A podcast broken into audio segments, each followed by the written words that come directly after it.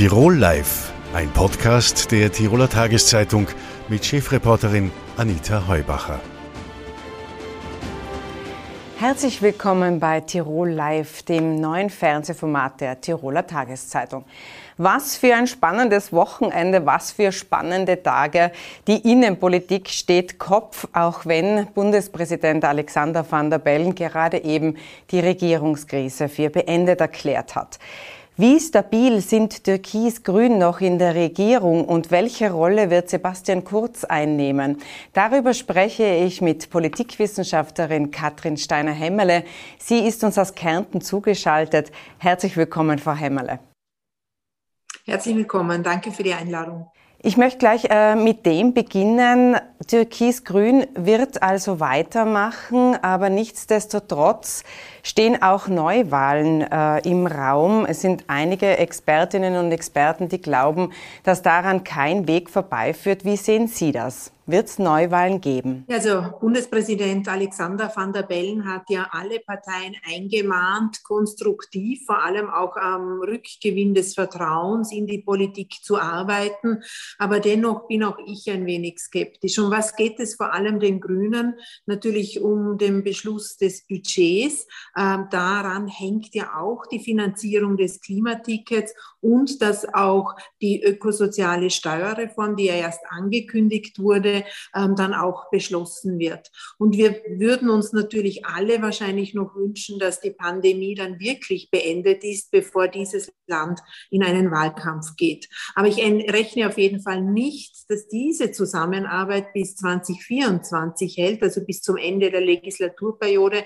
Eine sehr wichtige Rolle spielt dabei aber Sebastian Kurz, ob er, wenn er Klubobmann wird, dann auch wirklich diese Konstruktivität, die eben Alexander Van der Bellen eingefordert hat, dann auch wirklich an den Tag legt.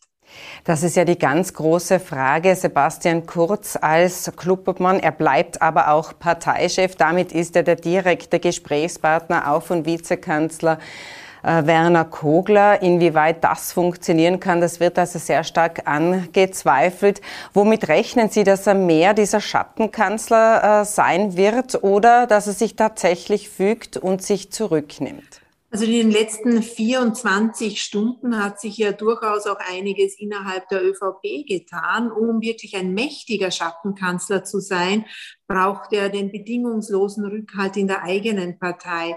Und ich habe schon den Eindruck, die Töne aus der Steiermark von Landeshauptmann Schützenhöfer, aber auch von Markus Wallner aus Vorarlberg und auch noch aus anderen Bundesländern, dass diese, dieses Vertrauen in den eigenen Parteiobmann drastisch gesunken ist. Und da stellt sich dann die Frage, stellen sich Teilorganisationen, die Bünde der ÖVP dann doch vielleicht eher hinter Alexander Schallenberg, den neuen Bundeskanzler, und äh, gelingt es Alexander Schallenberg auch, die Loyalität der anderen Minister und Ministerinnen zu gewinnen, oder stellen sich die Teilorganisationen der ÖVP äh, dann immer noch hinter Sebastian Kurz. Aber da dürfte die Angst, dass in den nächsten Wochen nach dieser Hausdurchsuchung ja noch weitere Chats, äh, weitere Beweise, Verdächtigungen publiziert werden, doch sehr groß sein. Es ist ja so, dass diese Seiten, die jetzt öffentlich sind, diese hundertvier Seiten schon einiges preisgegeben haben. Aber wie Sie sagen, man weiß nicht, was da zusätzlich noch aufpoppen wird. Noch dazu ist damit zu rechnen, dass es einen Untersuchungsausschuss geben wird, wo also nicht die strafrechtliche Relevanz im Vordergrund steht, sondern abgehandelt wird der politische, die politische Geschichte, die politische Verantwortung.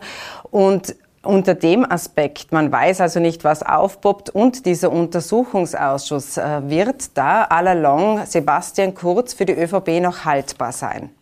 Also beim Untersuchungsausschuss bin ich etwas skeptisch. Wir wissen ja auch vom Ibiza-Untersuchungsausschuss, dass Beschuldigte in einem Strafverfahren sich entschlagen können. Und nachdem sehr viele jetzt hier schon angeführt sind in den Akten der Wirtschafts- und Korruptionsstaatsanwaltschaft, äh, rechne ich nicht damit, dass es sehr ergiebige Auftritte geben wird vor einem Untersuchungsausschuss. Und auch die Justiz, die Staatsanwälte haben eigentlich keine Freude damit, dass ihre Ermittlungen, die eben auch gerade beginnen und laufen, äh, dann derart in der Öffentlichkeit auch diskutiert werden und unter Umständen Umständen auch ihre Arbeit behindern. Aber ich verstehe selbstverständlich dieses hohe Interesse, äh, eben nicht nur den äh, Kriminalfall zu lösen, sondern vor allem dieses Sittenbild zu bewerten. Und ähm, ja, ich glaube aber auch, dass hier Neuwahlen in absehbarer Zeit wahrscheinlich das geeignetere Instrument sogar sind, vor allem, weil auch Sebastian Kurz und die ÖVP ähm, immer wieder betonen, er wurde ja zweimal gewählt, aber es ist sicher jetzt interessant zu wissen, auch mit ähm, all diesen ja, Vorkommnissen, die jetzt inzwischen bekannt sind, äh, welchen Rückhalt er dann dennoch in der Wählerschaft genießt. Der Rückhalt in der Wählerschaft ist das eine, aber der Rückhalt in der Partei, den haben Sie schon kurz angesprochen. Es gibt da durchaus kritische Töne aus Vorarlberg, Oberösterreich, der Steiermark.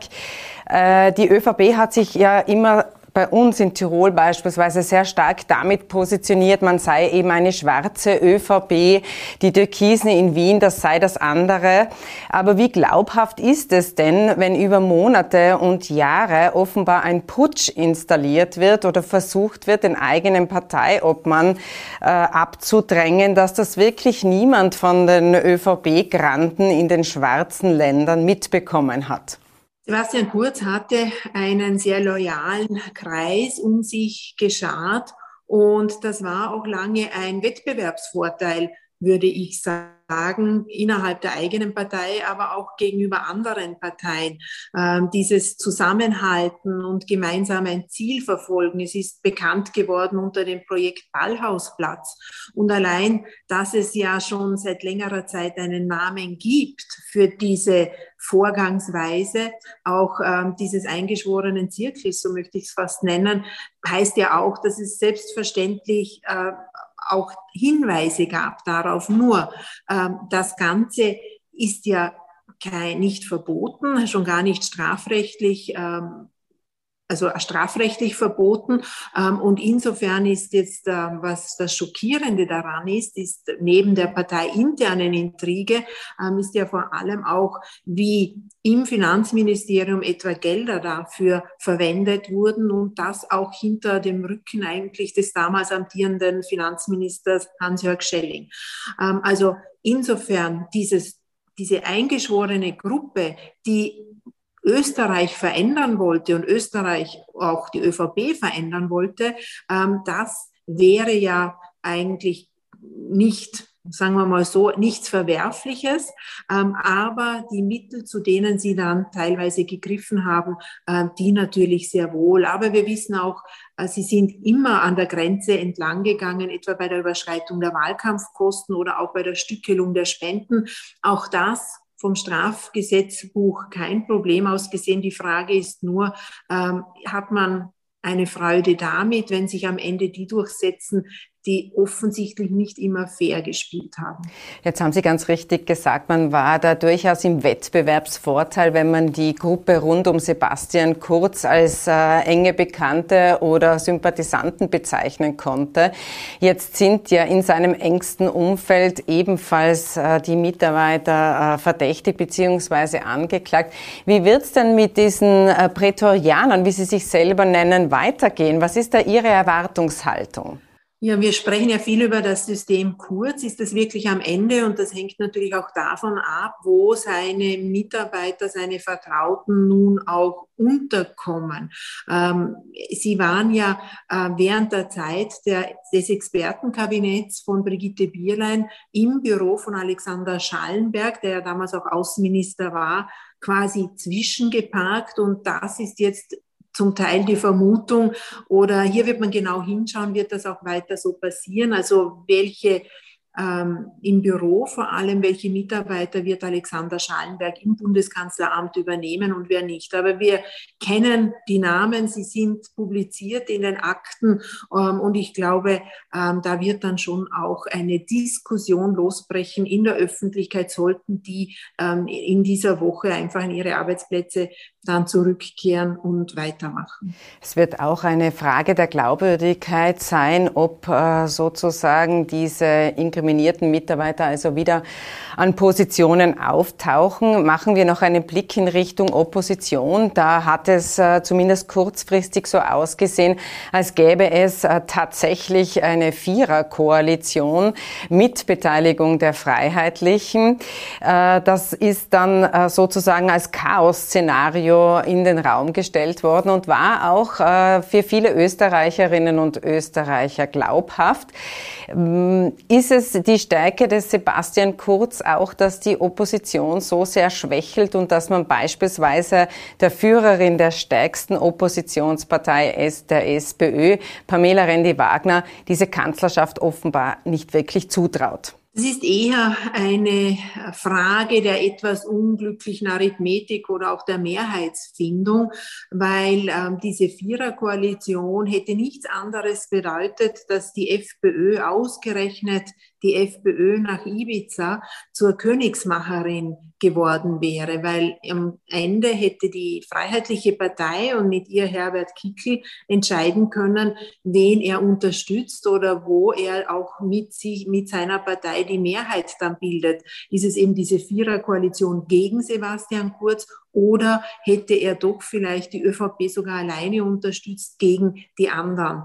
Also insofern war es einfach diese doch sehr gewichtige Rolle der FPÖ, die das, die einfach zu Skepsis geführt hat. Und dann natürlich auch, was sollte so eine sehr heterogene Viererkoalition denn gemeinsam beschließen? Bei Türkis-Grün, da gibt es immerhin noch ein Regierungsprogramm, das weiter abgearbeitet werden kann, und es ist das Beste aus zwei Welten, was man uns versprochen hat, schon schwer genug gewesen, aber das Beste aus vier Welten, quasi zwischen den Grünen ähm, und der Freiheitlichen Partei, also da bräuchte ich schon sehr viel Fantasie und noch dazu ohne bereits ausverhandeltes Regierungsprogramm, um zu sagen, die regieren jetzt äh, drei Jahre weiter. Also man braucht starke Nerven auf jeden Fall für die Innenpolitik in Österreich. Katrin Stainer-Hämmerle, vielen Dank für diese Einschätzung und noch einen schönen Tag nach Kärnten. Sehr gerne. Schöne Grüße nach Innsbruck. Nach der Regierungskrise ist die Rolle der ÖVP auf Bundesebene das eine, aber auf Landesebene eine andere Sache. Bei mir im Studio ist Peter Nindler, er ist mein Kollege in der Tiroler Tageszeitung und langjähriger Beobachter der Landespolitik. Herzlich willkommen, Peter. Danke für die Einladung. Peter, äh, es ist ja so, dass man sehr genau hinschaut, was hat Sebastian Kurz gemacht und wie verhält sich die ÖVP. Wie ist denn die Stimmungslage der Tiroler ÖVP? Die Tiroler ÖVP hat heute einen Parteivorstand gehabt. Das macht sie immer, wenn es Wahlen gegeben hat, am nächsten Tag jetzt mit der großen Krise. Und irgendwie hat man das Gefühl, man macht Kindesweglegung. Auf der einen Seite, hurra, der neue Bundeskanzler Alexander Schallenberg, und auf der anderen Seite so die Motivlage, wir sind eh die Tiroler ÖVP und das ist die Bundespartei. Irgendwie habe ich heute das Gefühl gehabt, es gibt gar keine Bundespartei mehr, also und uns berührt das gar nicht, und so nach dem Motto, wir sind wir, wobei das natürlich so nicht stimmt. Wir sind wir und wir sind die schwarze ÖVP. Damit hat Günter Platter ja schon in den letzten Wochen und Monaten immer wieder aufhorchen lassen, oder er hat sich zumindest versucht, so zu positionieren. Wie glaubwürdig ist denn das? Ist äh, Günter Platter tatsächlich so weit weg von Wien? Und wenn das so gewesen wäre oder wenn das so ist, was heißt denn denn das für, die, für den Machtpolitiker Platter? Ich glaube, da muss man zwei Dinge unterscheiden. Zum einen wird es ein bisschen überschätzt, wir sind die Schwarzen in Tirol. Weil wer ist aufgetreten als Schwarzer in Tirol? Das war der Erwin Zangerl als A K-Präsident und das war die Beate Palfrader. Ansonsten war es sehr ruhig. Man hat sich auf die Position dazu zurückgezogen, ja, wir sind eine breite Tiroler Volkspartei. Und natürlich, diese Meinungen haben Platz, aber offensiv unterstützt, sei es in der Frage der Zusammenlegung der Kassen oder sei es in der Frage Flüchtlingspolitik, ist, hat, sind sie nicht geworden. Und da hat sich Platter immer so auf den Standpunkt zurückgezogen, meine Partei ist breit. Er selbst, das muss man schon sagen, äh, ist vielleicht auch sein Naturell, hat sich da immer herausgehalten. Er so harmoniebedürftig, ich lasse zu, und gleichzeitig Sebastian Kurz ist derjenige, den ich seinerzeit äh, zweitausendsiebzehn auf den Schild gehoben habe. Da war er auch Land- Vorsitzender der Landeshauptleutekonferenz. Und das hat man immer so gedacht, teile und herrsche, aber nie offensive Unterstützung. Jetzt muss man aber schon sagen, gerade in den letzten Tagen, da hat Günter Platter eine sehr kritische Position eingenommen. Zumindest ist das sehr stark kritisiert worden. Er ist am Donnerstag neben August Wöginger aufgetreten und hat sozusagen Sebastian Kurz noch auf das Schild gehoben, ihm die Mauer gemacht. Am Freitag dann hat er ihn eigentlich mehr oder weniger freigesprochen, musste aber im selben Atemzug zugeben, nicht einmal die hundertvier Seiten der Wirtschafts- und Korruptionsstaatsanwaltschaft gelesen zu haben. Und dann plötzlich jetzt der Schwenk, naja, äh, es ist doch gut, und, und man hat sich sogar noch bei Sebastian Kurz bedankt, dass er jetzt eben zur Seite gegangen ist. Ist das eine glaubwürdige Position, und wie ist denn das aufgenommen worden in den eigenen Reihen hier in Tirol? Wie gesagt, in den eigenen Reihen in Tirol wird man den Platter nicht kritisieren. Auch nicht hinter vorgehaltener Hand. Aber eines ist klar, die Frage ist nicht, was ist da passiert, sondern die Frage, welches Bild hat der Tiroler Landeshauptmann abgegeben. Er ist seit nunmehr dreizehn Jahren Tiroler Landeshauptmann, ist der längst dienendste in der Landeshauptleutekonferenz. Ich habe mir gedacht, wie peinlich ist es, wenn ich vor die Presse trete nach diesen Chats, die zwei Tage lang bekannt waren, und kein einziges Wort zu sagen, das ist nicht unser Stil, das, so sind wir nicht. Am nächsten Tag dann zu sagen, na, ich habe es eigentlich gar nicht gelesen, und am dritten Tag dann sagen, na ja, Gott sei Dank ist er in die zweite Reihe zurückgetreten. Glaubwürdig ist etwas anderes. Meine Erklärung, äh, das muss sich muss ich auch die ÖVP stellen und alle Landeshauptleute, die jetzt hervorkommen und so ein bisschen kritische Kommentare abgeben. In den ersten drei Tagen oder ersten zwei Tagen war Parteiräson Vor, der, vor dem Staatsganzen. Erst dann, wie man gesehen hat, hoppala, das wird nimmer gut, hat man plötzlich die Kurve gekratzt, aber auch nur halbherzig, indem man nachher sagt, Gott sei Dank ist der Sebastian Kurz jetzt einen Schritt zur Seite gegangen. Aber es ist ja auch noch nicht klar, was da noch alles kommen mag. Da können noch einige Dinge aufpoppen. Das ist natürlich ein Risiko, ein riskantes Spiel für die ÖVP. Aber weil du es angesprochen hast, wir hatten ja in Beate Palfrader, der Bildungslandesrätin, und A K-Präsident Erwin Zangerl eigentlich zwei Kritiker, die bei ihrer Kritik geblieben sind, die sind sich treu geblieben, und Beate Palfrader hat ja gemeint, das habe sehr viel mit Anstand zu tun und Moral. Die strafrechtlich relevante sei das eine, aber Moral und Anstand ist das andere. Ist jetzt innerhalb der Tiroler Landesregierung, innerhalb der ÖVP-Seite die Definition von Anstand so, so unterschiedlich? Ich glaube, man blendet das einfach aus. Ich glaube, Anstand, das ist, glaube ich, schon überwiegend, und das muss man auch dem Günter Platter zugute halten. Er hat da immer eine klare Linie, auch menschlich, auch in der in Zusammenarbeit mit den Grünen. Also da hat er sehr hohe Qualität. Das, was denn der Tiroler ÖVP und den führenden Funktionären vorzuwerfen ist, dass sie über Jahre jetzt etwas mitgemacht haben, was eigentlich viele, ich meine, jeder wird doch äh, das nicht glauben. Nein, wir haben das nicht gewusst, das Umfeld des Kanzlers. Die waren ja, es gibt, der Johannes Frischmann ist ein entstammter Tiroler ÖVP. Das da natürlich ein enger Kontakt, und jeder hat gewusst, teilweise, wie es läuft. Und ich kann nur etwas sagen, mich hat ein Abgeordneter angerufen, der gesagt hat, jetzt haben wir zwei, wenn wir in den letzten zwei Jahren etwas gesagt haben, was nicht der Parteilinie entsprochen hat, dann ist man, uns, ist man über uns drüber gefahren.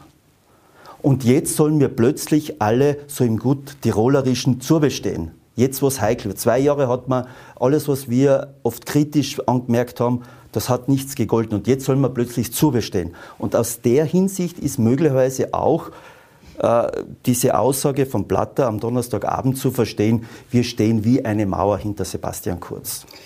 Jetzt hast du schon erwähnt, wie es parteiinternen Kritikern gegangen ist. Davon kann Christoph Walser vermutlich auch ein Lied singen. Er hat hier im Studio damals, als es nur unter Anführungszeichen um die Falschaussage ging, die man Sebastian Kurz vorgeworfen hatte, da hatte Christoph Walser gemeint, naja, wenn, wenn er mit demselbigen konfrontiert wäre, würde er zurücktreten. Zumindest sinngemäß hat er das gesagt.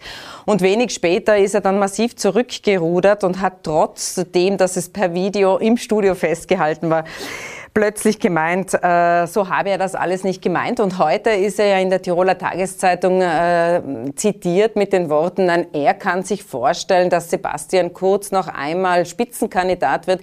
Jetzt geht es aber um Untreue, Bestechlichkeit und Bestechung. Wie passt denn das zusammen? Zusammenpasst es sicherlich nicht, aber da muss man ein bisschen die Rolle des Christoph Walser sehen. Christoph Walser ist Wirtschaftskammerpräsident und im Wirtschaftsbund verankert natürlich. Und der Wirtschaftsbund war natürlich eine der großen Stützen auch in Tirol. Also da ist Türkis Türkis gewesen. Also der Wirtschaftsbund in Tirol ist nicht schwarz, sondern Türkis. Und jetzt passiert Folgendes. Christoph Walser betritt das politische Parkett, wird Wirtschaftskammerpräsident, macht sich Hoffnungen aus, Landeshaupt, nächster Landeshauptmann zu werden und übersieht dann, auf dem Spielfeld sind zu viele Bälle. Dann schießt er den einen hinein und sagt, okay, wenn Anklage gegen Sebastian Kurz erhoben wird, muss er zurücktreten. Plötzlich merkt er, hoppala, ich bin ja Türkis. Plötzlich kommt, äh, das geht doch nicht, das, äh, das kannst du nicht sagen, du kannst uns ja nicht so in die Bredouille bringen. Es gibt eine einheitliche Sprachregelung im Politsprech-Wording. Und plötzlich kommt der andere Ball, wird zurückgeschossen und der sagt, na, so habe ich das nicht gemeint. Heute, wenn er heute sagt, na ja, er könnte wieder antreten bei einer Neuwahl, sind wieder so viele, weil er noch nicht weiß, wohin geht das Spiel, welcher Ball wird gespielt. Wird jetzt der Ball trotzdem noch gespielt, dass Sebastian Kurz in zwei oder drei Jahren, zweiundzwanzig, vierundzwanzig wird gewählt, ist er vielleicht dann noch eine Nummer? Würde es mir schaden, wenn ich, äh, wenn ich äh, Landes, meine Ambitionen als Landeshauptmann?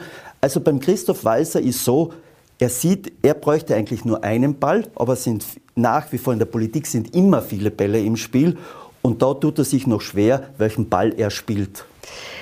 Meine letzte Frage bezieht sich noch auf die Zusammenarbeit der ÖVP mit den Grünen. Im Bund ist die natürlich stark belastet, aber strahlt das auch auf Tirol ab, glaubst du? Das ist jetzt schwer zu sagen. Wir stehen eineinhalb Jahren vor den, National- äh, vor den Landtagswahlen.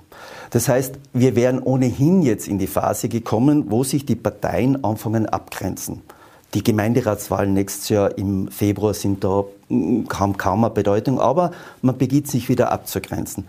Was tatsächlich jetzt passieren wird, diese Karte werden die Grünen natürlich spielen und werden sagen, schaut's her, wir als Partei, abgesehen vielleicht von kleinen Einzelfällen, die wie in, in, in äh, Wien mit der Geschichte rund um, um Christoph Korher. Wir stehen für Moral, Anstand und wir sind integer. Und das halten wir hoch. Also liebe ÖVP, auch in Tirol, das ist unser Stil, das muss unsere Wertehaltung sein. Wir müssen auch jetzt Glaubwürdigkeit zurückgewinnen, weil sonst verlieren wir möglicherweise beide bei der nächsten Landtagswahl. Wir müssen jetzt auch Vertrauen gewinnen. Und, was man nicht vergessen kann, ähm, die Grünen werden natürlich jetzt sehr wohl ein bisschen den Zeigefinger heben und sagen, gerade bei Themen wie Ökologie, Umwelt, wo der Wirtschaftsbund sehr oft die türkise Karte gespielt hat, so nicht. Also diese Politik wollen wir nicht mehr. Die werden sozusagen etwas selbstbewusster auftreten, glaubst du? Sanft selbstbewusst, das darf man nicht vergessen, weil sie wollen ja auch in der nächsten Regierung wieder dabei sein. Also Schwarz-Grün drei ist für sie die einzige Option und deswegen wird es, äh, wird es so wieder ein, ein bisschen, ich würde sagen, zwei Schritte vor, einen zurück und dann zum Schluss sollte natürlich wieder in Tirol, das kann man so sagen, Schwarz-Grün herauskommen. Dann schauen wir mal, wenn, wann wir das nächste Mal wählen. Also wir in Tirol auf jeden Fall einmal die Gemeinderatswahl im Februar. Schauen, schauen wir mal, ob da noch eine Wahl dazukommt. Lieber Peter Nindler, danke vielmals, dass du zu uns gekommen bist. Und wir sehen uns ohnehin dann gleich wieder in der, in der Redaktion der Tiroler Tageszeitung. Danke fürs Gespräch. Dann werden wir danach noch weiterreden. Tirol Live, ein Podcast der Tiroler Tageszeitung. Das Video dazu sehen Sie auf t t punkt com.